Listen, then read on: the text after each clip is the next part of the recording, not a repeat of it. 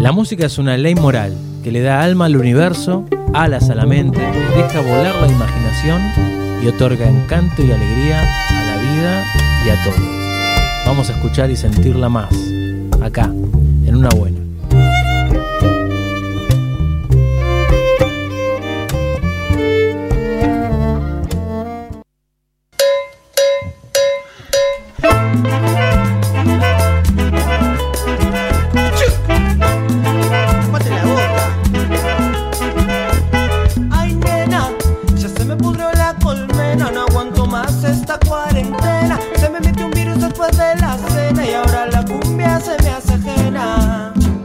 Parece que esta banda ya se contagió, se agarró la cuarentena. Es una fibra rara pero no da tos, solo quiere bailar plena. Parece que esta banda ya se contagió, se agarró la cuarentena. Es una fibra rara pero no da tos, solo quiere bailar plena. Así, así, así, tan suavemente, la cuarentena me vuela la mente. Así, así, así, tan deprimente, hace 1000 años que no veo gente.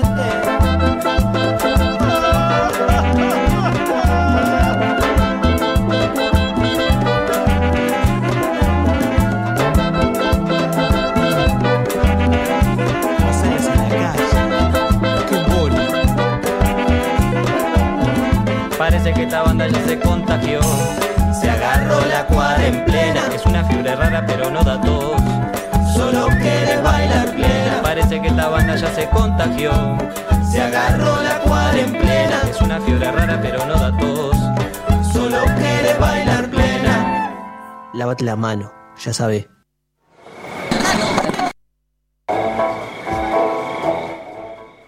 Muy bien, volvemos. Estábamos escuchando la cuarentena de La Inbailable. De La Inbailable. Bueno, banda que se va a presentar mañana. 31 de agosto en el Teatro Solís, sí. Fabián, ¿sabías? Sí, sabía. ¿Estabas al tanto? Estaba al tanto, que iban a estar ahí. Después de mucho tiempo, arrancan en el Solís. Así bueno, que... Es por eso que tenemos acá a Rodrigo Domínguez, percusionista de La Inbailable. Y le decimos buenas tardes, Rodrigo, ¿cómo estás? Buenas tardes, ¿cómo andan? ¿Todo bien? Bien, ¿y vos cómo estás? ¿Cómo van esos preparativos para mañana en el Solís? Bien, ahí ya ultimando los últimos detalles. Y nada, finalmente, después de tanto tiempo, este toque se ha hecho desear muchísimo, no se imaginan. Su primer fecha era en noviembre del año pasado. Se fue suspendiendo una y otra vez, o sea que bueno, ya creo que ya a esta altura ya no nos lo saca nadie, lo tuvimos ahí cerquita, tipo a una semana, un par de semanas, no, se cancela. La pregunta del millón es, Rodrigo, si antes habían tocado ya en el Teatro Solís o es la primera vez. No, es la primera vez que tocamos en el Teatro Solís. Me imagino que, así que, se haga desear tanto del tremendo bicho de teatro y con todo lo que eso conlleva y todo lo que representa el Teatro Solís también, sus años de historia y todo eso, me imagino que debe estar comiendo y corriendo como una jaula de motos, la ansiedad por adentro. Sí, no, bueno, y aparte que es el primer toque no podría calcular los meses, pero 1 año y medio por lo menos. Nosotros teníamos un toque el 13 de marzo. No. El 13 de marzo fuimos a tocar, armamos, probamos, todo, no sé qué. Y tal, nos fuimos de esta casa y salió el informativo, que no sé qué, que los casos de COVID, que se suspende todo, no sé cuánto. Y dijimos, bueno, está, lo cancelamos. O sea, y volvimos al boliche donde íbamos a tocar esa noche, a desarmar todo, llevarnos todas las cosas. Desde ahí hasta mañana no hemos tocado ni una vez en vivo, así que es como, o sea, nada, multiplicado, o sea, por 1000 la ansiedad y las ganas. Qué momento, o sea que ustedes fueron de esas bandas que tienen como ese parate de año y pico real, porque bueno, hay algunos que, yo qué sé, bueno, alguna juntada hubo en algún lugar extraoficial o por lo menos por las redes, que han podido hacer toques vía streaming o por Zoom. Pero sé que en el caso de ustedes, claro, ni por Zoom. No, hicimos en el momento, al principio de la cuarentena hicimos algunos videos, pero no, lo que pasa es que, o sea, lo que hacemos nosotros estaba completamente prohibido, básicamente. Claro, salía a bailar.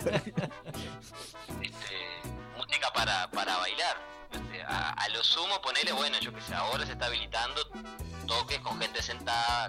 Perdón por la risa, Rodrigo, pero eso nos causó como un poco de decir, no, lo que hacemos nosotros está prohibido. Está prohibido. No, claro. Que son músicos. De verdad, empezamos a ver cómo buscarle la vuelta, ¿viste? Para ver de qué manera tocar. Y en realidad, claro, llegamos a la conclusión de que era difícil. Aparte, como haces para parar a la gente, ¿no? También. Claro, y también que, yo qué sé, es una propuesta, ya te digo, principalmente para bailar. Nosotros ahora, para mañana, tratamos de buscarle una vuelta estética, digamos, en el cual lo visual también esté presente, porque claro, la gente no va a estar bailando, va a estar sentada. Jodemos con los cursos de la banda y vos, mirá que hay que tocar bien porque la gente ya no va a estar, tipo...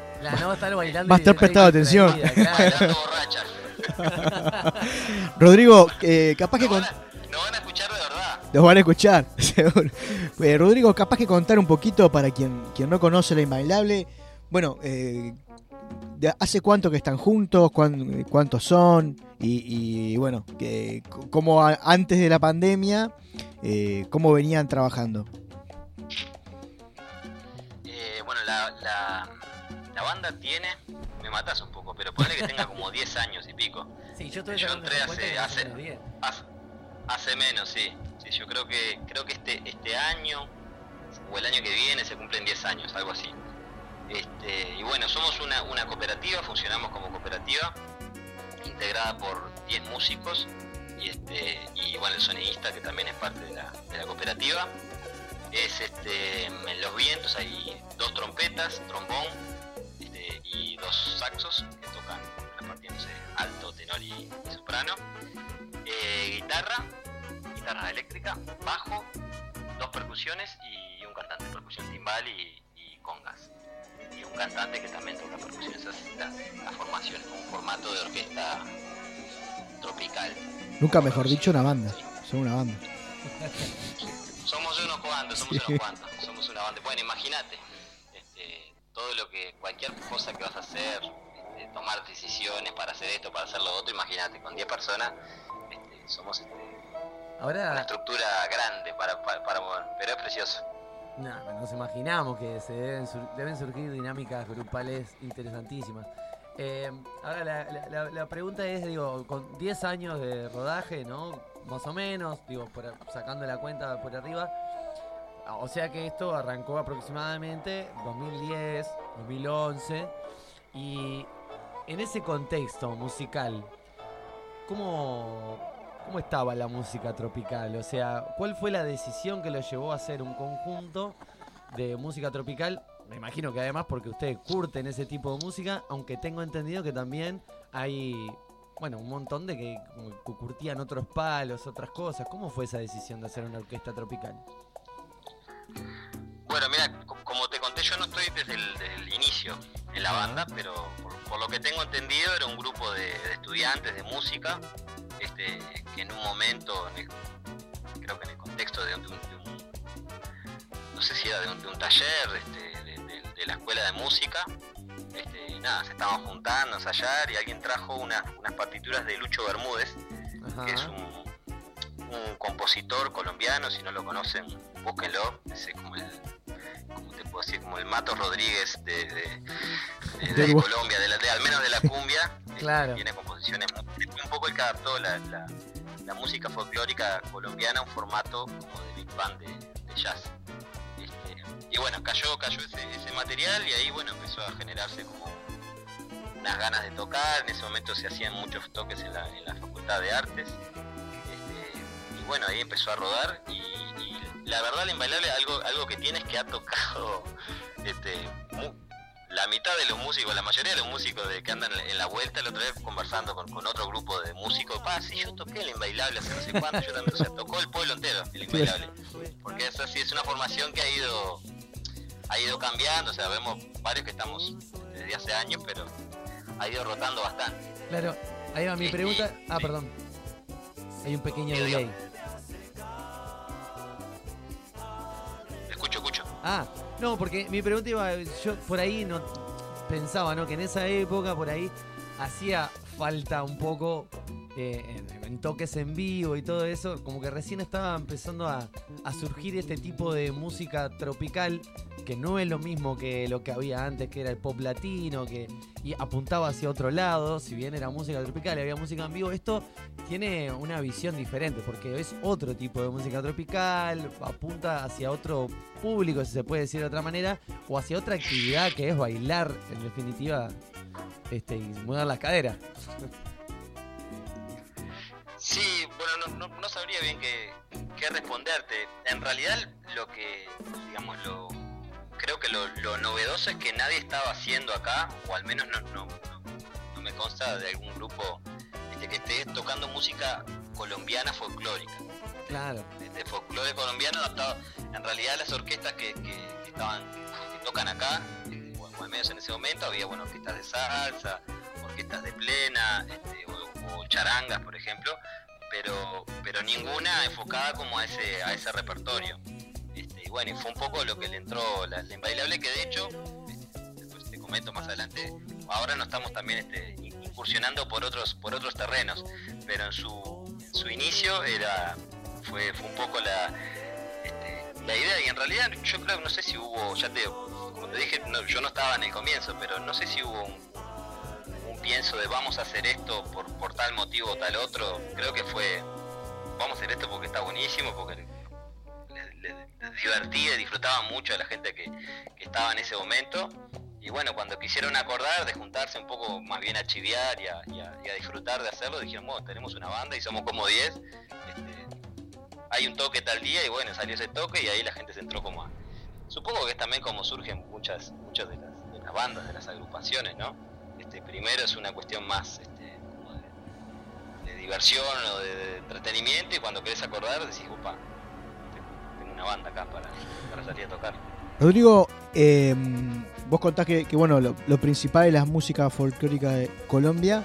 ¿Han tenido alguna evolución de gente de Colombia, gente que sepa de música, o mismo público colombiano de acá, o bueno, o que han tenido alguna oportunidad de conversar con alguien que le haya dado alguna evolución? Vos sabés que sí, nos ha pasado alguna vez. Una vuelta que tocamos en la explanada de la Intendencia, se acercó, bueno, viste que ahora también hay muchos colombianos, venezolanos, centroamericanos viviendo acá, entonces nos pasa un poco más seguido en los últimos años, y se acercó una chica y nos dijo, nos agradeció, estaba re contenta por escucharnos, y esta es la música de su infancia, donde no me acuerdo de qué ciudad era ella, pero estaba muy muy emocionada de volver a escuchar como esa música. Qué lindo. Y estuvo buenísimo. Claro, nosotros también un poco nos moríamos de vergüenza. Nosotros lo hacemos con muchísimo respeto, lo que hacemos, y obviamente también, por más que hacemos originalmente hacemos músicas del repertorio popular colombiano, también le damos una impronta propia nacional, pero siempre con mucho respeto. ¿Y qué? Y bueno, yo que sé, que alguien de Colombia te diga que bueno, que le emocionó, o que le hizo recordar a ciertas cosas, para nosotros está buenísimo. Tenemos el aval, por lo menos una colombiana nos dijo. Una colombiana nos dijo lo que hay. Que Fede hablaba de música tropical y eso, y a veces cuando nosotros, sobre todo los uruguayos, escuchamos la palabra cumbia, la asociamos a otra cosa, ¿no? ¿Qué identifica a la cumbia colombiana y a nivel de ritmos y de instrumentos? Mira, la cumbia en realidad colombiana es como un paraguas que tiene a su vez varios subgéneros que andan ahí. Oh, yeah.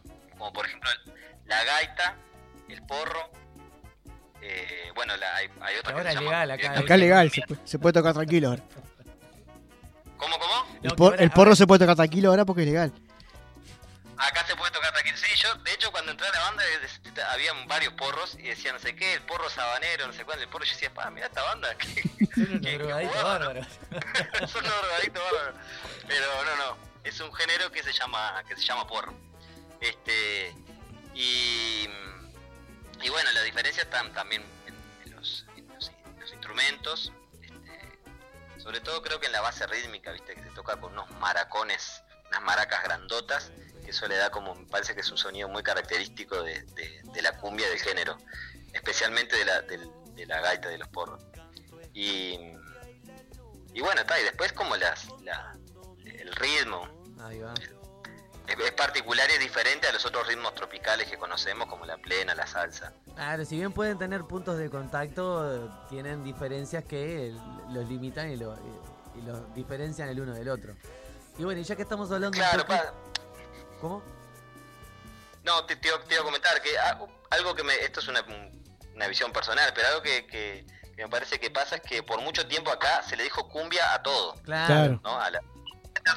Si tocan cumbia, pero de repente tocaban plena, salsa, tocaban salsa, sí. O tocaban merengue, también tocaban cumbia, incluso dentro de la cumbia también, de la cumbia ha viajado por todo el mundo, pero en especial por América Latina, sí. y también existen subgéneros en otros países, claro, la chicha creo que pasa, Perú, la cumbia villera en Argentina. Claro, creo que pasa que el fenómeno ese que como se da, podría trazar un paralelismo muy traído de los pelos. Pero pasa esto con los esquimales. Los esquimales, al vivir rodeados de nieve, distinguen 40 tipos diferentes de blancos. No, no sé, qué cantidad asombrosa de diferentes tipos de blanco que hay. Y claro, el género tropical o este tipo, las cumbias o este tipo de ritmos tropicales y más centroamericanos que decís vos, por ahí nosotros no le distinguimos tanto, y creo que por eso se dio ese fenómeno de que todo era cumbia, ¿no? Y todo era cumbia, claro. Y ahora igual... Son los chinos de la música. Como hay otra... Ese comentario... Hay como otra... otro conocimiento, pero porque hay otra cercanía, hay mucha más migración que conoce y que se comparte mucha más música tropical, hay otro andamiaje también, y estos nuevos emprendimientos, como vos y como otra gente que se dedica como a la cumbia de la nueva trova, pero evocando un poco más lo que es la originalidad de allá de Colombia o ese tipo de ritmos. Entonces como que hay otro tipo de conocimiento, creo yo. Y sí, también supongo que, o sea, obviamente la era de la información ya empezó, no es algo nuevo, ¿no? O sea, claro, también la globalización, mucho más acceso, materiales. Pero en su momento, por lo que tengo entendido, las orquestas tropicales y también de otros géneros, el acceso a las músicas de otros países era a través de un disco que traía uno, que no sé qué, y era mucho más limitado. Ahora uno tiene la opción de conocer un montón de orquestas y un montón de músicas de diferentes lados, muy variadas. Entonces creo que eso colabora un poco con la diversidad que hay ahora también de posibilidades. Sí, sin duda, Rodrigo. Pero no sé, yo qué sé. Hablando, ya que estamos hablando un poco de música, porque vos decís, bueno, que reproducían y hacían canciones y versiones de... típicas colombianas, pero también tienen creaciones y canciones que son de ustedes, como por ejemplo al principio escuchábamos Cuaremplena, que me imagino que obviamente fue creado este último año y medio de inactividad, pero queremos saber concretamente en qué momento de la pandemia, desde que empezó hasta ahora, fue creado y cómo fue el proceso de creación de esa canción.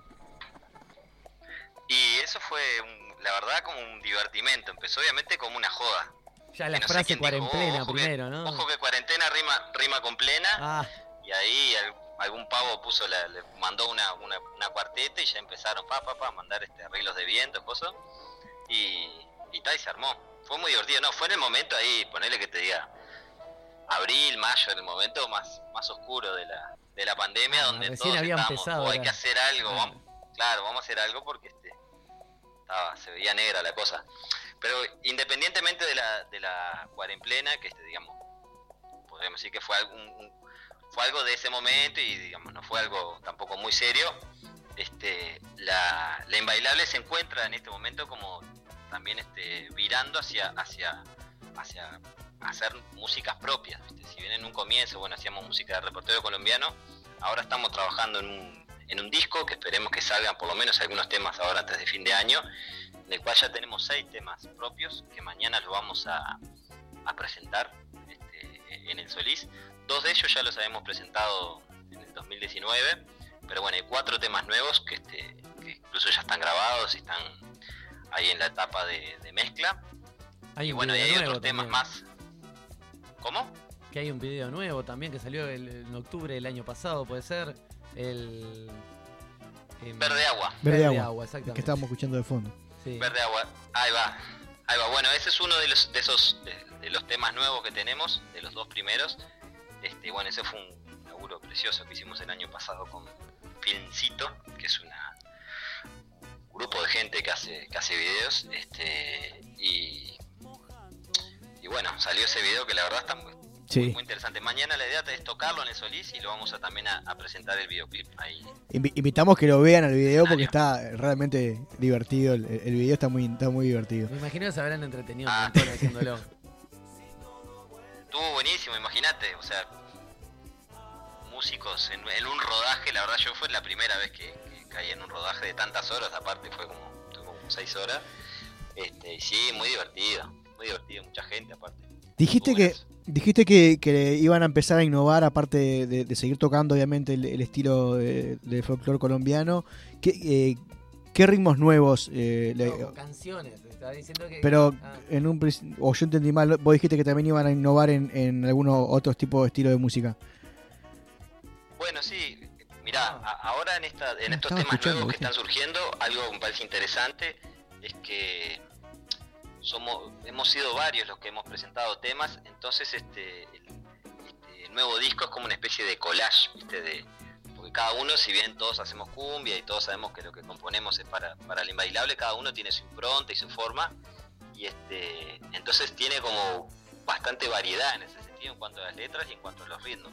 Y ya que preguntaste, Fabi, con respecto a los ritmos, ya tenemos una cumbia no apta para operados de cadera, porque es en 5/4, eso quiere decir que es una cumbia de 5 tiempos. Claro. O sea que aquello del 2 y 1,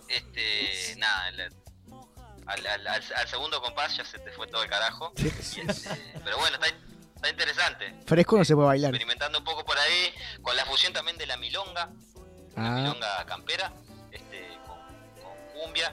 ¿Qué sería una milumbia? Digo, una milumbia. Vos la clavaste al ángulo, ese es el nombre del tema. No, en serio. Ya. Bueno, muy bien. Sí, paso a cobrar derecho de autor. Milumbia. Sos un fenómeno. Milumbia, exactamente. No, me encanta. Y bueno, está eso, como explorando también un poco las fusiones con cuestiones, con una impronta uruguaya también, porque nosotros, o sea, empezamos por ese lado de la cumbia colombiana, pero obviamente somos uruguayos y tenemos como también otras cosas que nos inspiran y que nos mueven, y bueno, entre ellas también es la música que hacemos acá, que obviamente todos, además de cumbia, tocamos otros géneros, y nos gusta la milonga, nos gusta el candombe, la plena, un montón de otros ritmos que de a poco se van también como incorporando a la batería de ritmos de la música que hacemos. Fantástico, Rodrigo. Bueno, invitamos a todas las personas para mañana, 31 de agosto. Creo que mucha invitación no va a haber porque ya están todas agotadas, me parece. ¿Están agotadas las entradas? Si quieren ir a hacer puerta. Bueno, invitamos que se junte más gente si se quedaron con ganas de verlo. Así pueden poner una segunda fecha. Yo quería preguntarle aparte de mañana y del Solís, ¿qué otros planes a futuro cercano? Mejor esa pregunta. Que te están pensando tener en estos días o en los futuros meses. No hay ninguna fecha concreta ahora para decirte, pero probablemente sobre finales de septiembre estemos haciendo una fecha. Justo agarraron al menos redes de la banda, pero capaz que ustedes saben mejor cómo sería el Instagram de La Inbailable.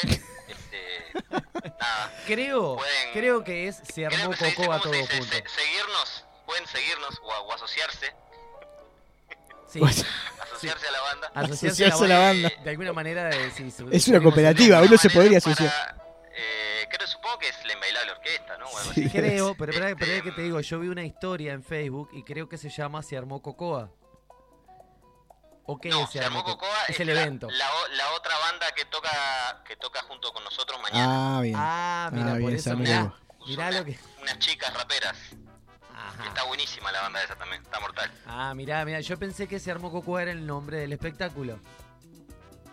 No, es Se Armó Cocoa y La Inbailable, son los dos grupos que tocamos mañana. En fin, en el Instagram de La Inbailable síganos y ahí vamos a estar publicando las novedades. Pero ya te digo, la idea es sobre fines de septiembre hacer un toque nuestro, y obviamente estaría buenísimo que nos acompañen. Estamos súper contentos de que se hayan agotado las entradas así en medio de toque. Fue aparte, realmente, sinceramente no como que no dábamos muchos créditos y se agotaron. Que la gente quiere bailar, quiere ver música en vivo. Sale la vaina. Bueno, no quiero sacar mérito, pero creo que tienen unas ganas, la gente tiene unas ganas de salir y de escuchar música y de moverse y qué bueno. Bueno, me imagino que sí. Y bueno, antes de cortar la comunicación y agradecerte, Rodrigo, quiero decirte que me alegra muchísimo que hayas elegido, que les guste, o que tires en la tormenta de ideas el Milumbia y no el Culonga, que suena bastante más feo. Peor, ¿no? El Culonga es... Suena muy mal eso. Muy bien, Federico. Muy bien, Federico. Rodrigo, nada, muchísimas gracias, disfruten muchísimo el toque mañana, y les deseamos lo mejor. Bueno, muchísimas gracias a ustedes por dejarnos este espacio y conversar, y estamos a la orden siempre. Igualmente. Y bueno, esperemos nosotros disfrutar y que la gente disfrute también. Ganas tenemos infinitas, porque por todo lo que te conté, que nada, estamos deseando que llegue ese día, así que bueno. Para quienes vayan, espero que disfruten, y para quienes no sacaron entradas, esténse atentos que sobre finales de septiembre vamos a hacer un toque. Luego les comunicaremos dónde y esperamos verlos ahí. Bueno, Rodri, muchas gracias por aceptar la invitación a hablar con nosotros. Quedamos a las órdenes para la futura... el futuro toque, y lo mejor para mañana. A ver si nos pueden visitar acá un día. Y a ver si pueden venir a tocar acá un día. Sería precioso, sería hermoso. El estudio está a las órdenes para venir a tocar. Vamos arriba. Un abrazo. Y nos vamos. ¿Qué te pareció, Nota? A mí me sorprende que vos estés prestando la atención a la nota y pensando nombres de canciones. Yo creo que y el Culonga ese me impresiona. Claro, porque vamos a explicarle a la gente que se suma recién que no va a entender lo que estamos hablando. Porque es una cumbia que milonga. Una cumbia con aires de milonga, una milonga con aires de cumbia. Entonces, claro, sería o una milumbia o una culonga. Por ahí milumbia queda mejor. Y viendo lo que pasó hoy y la nota y todo, nos vamos a ir escuchando algo que fue una cosita linda. Así que nos vamos escuchando Cosita Linda de La Inbailable.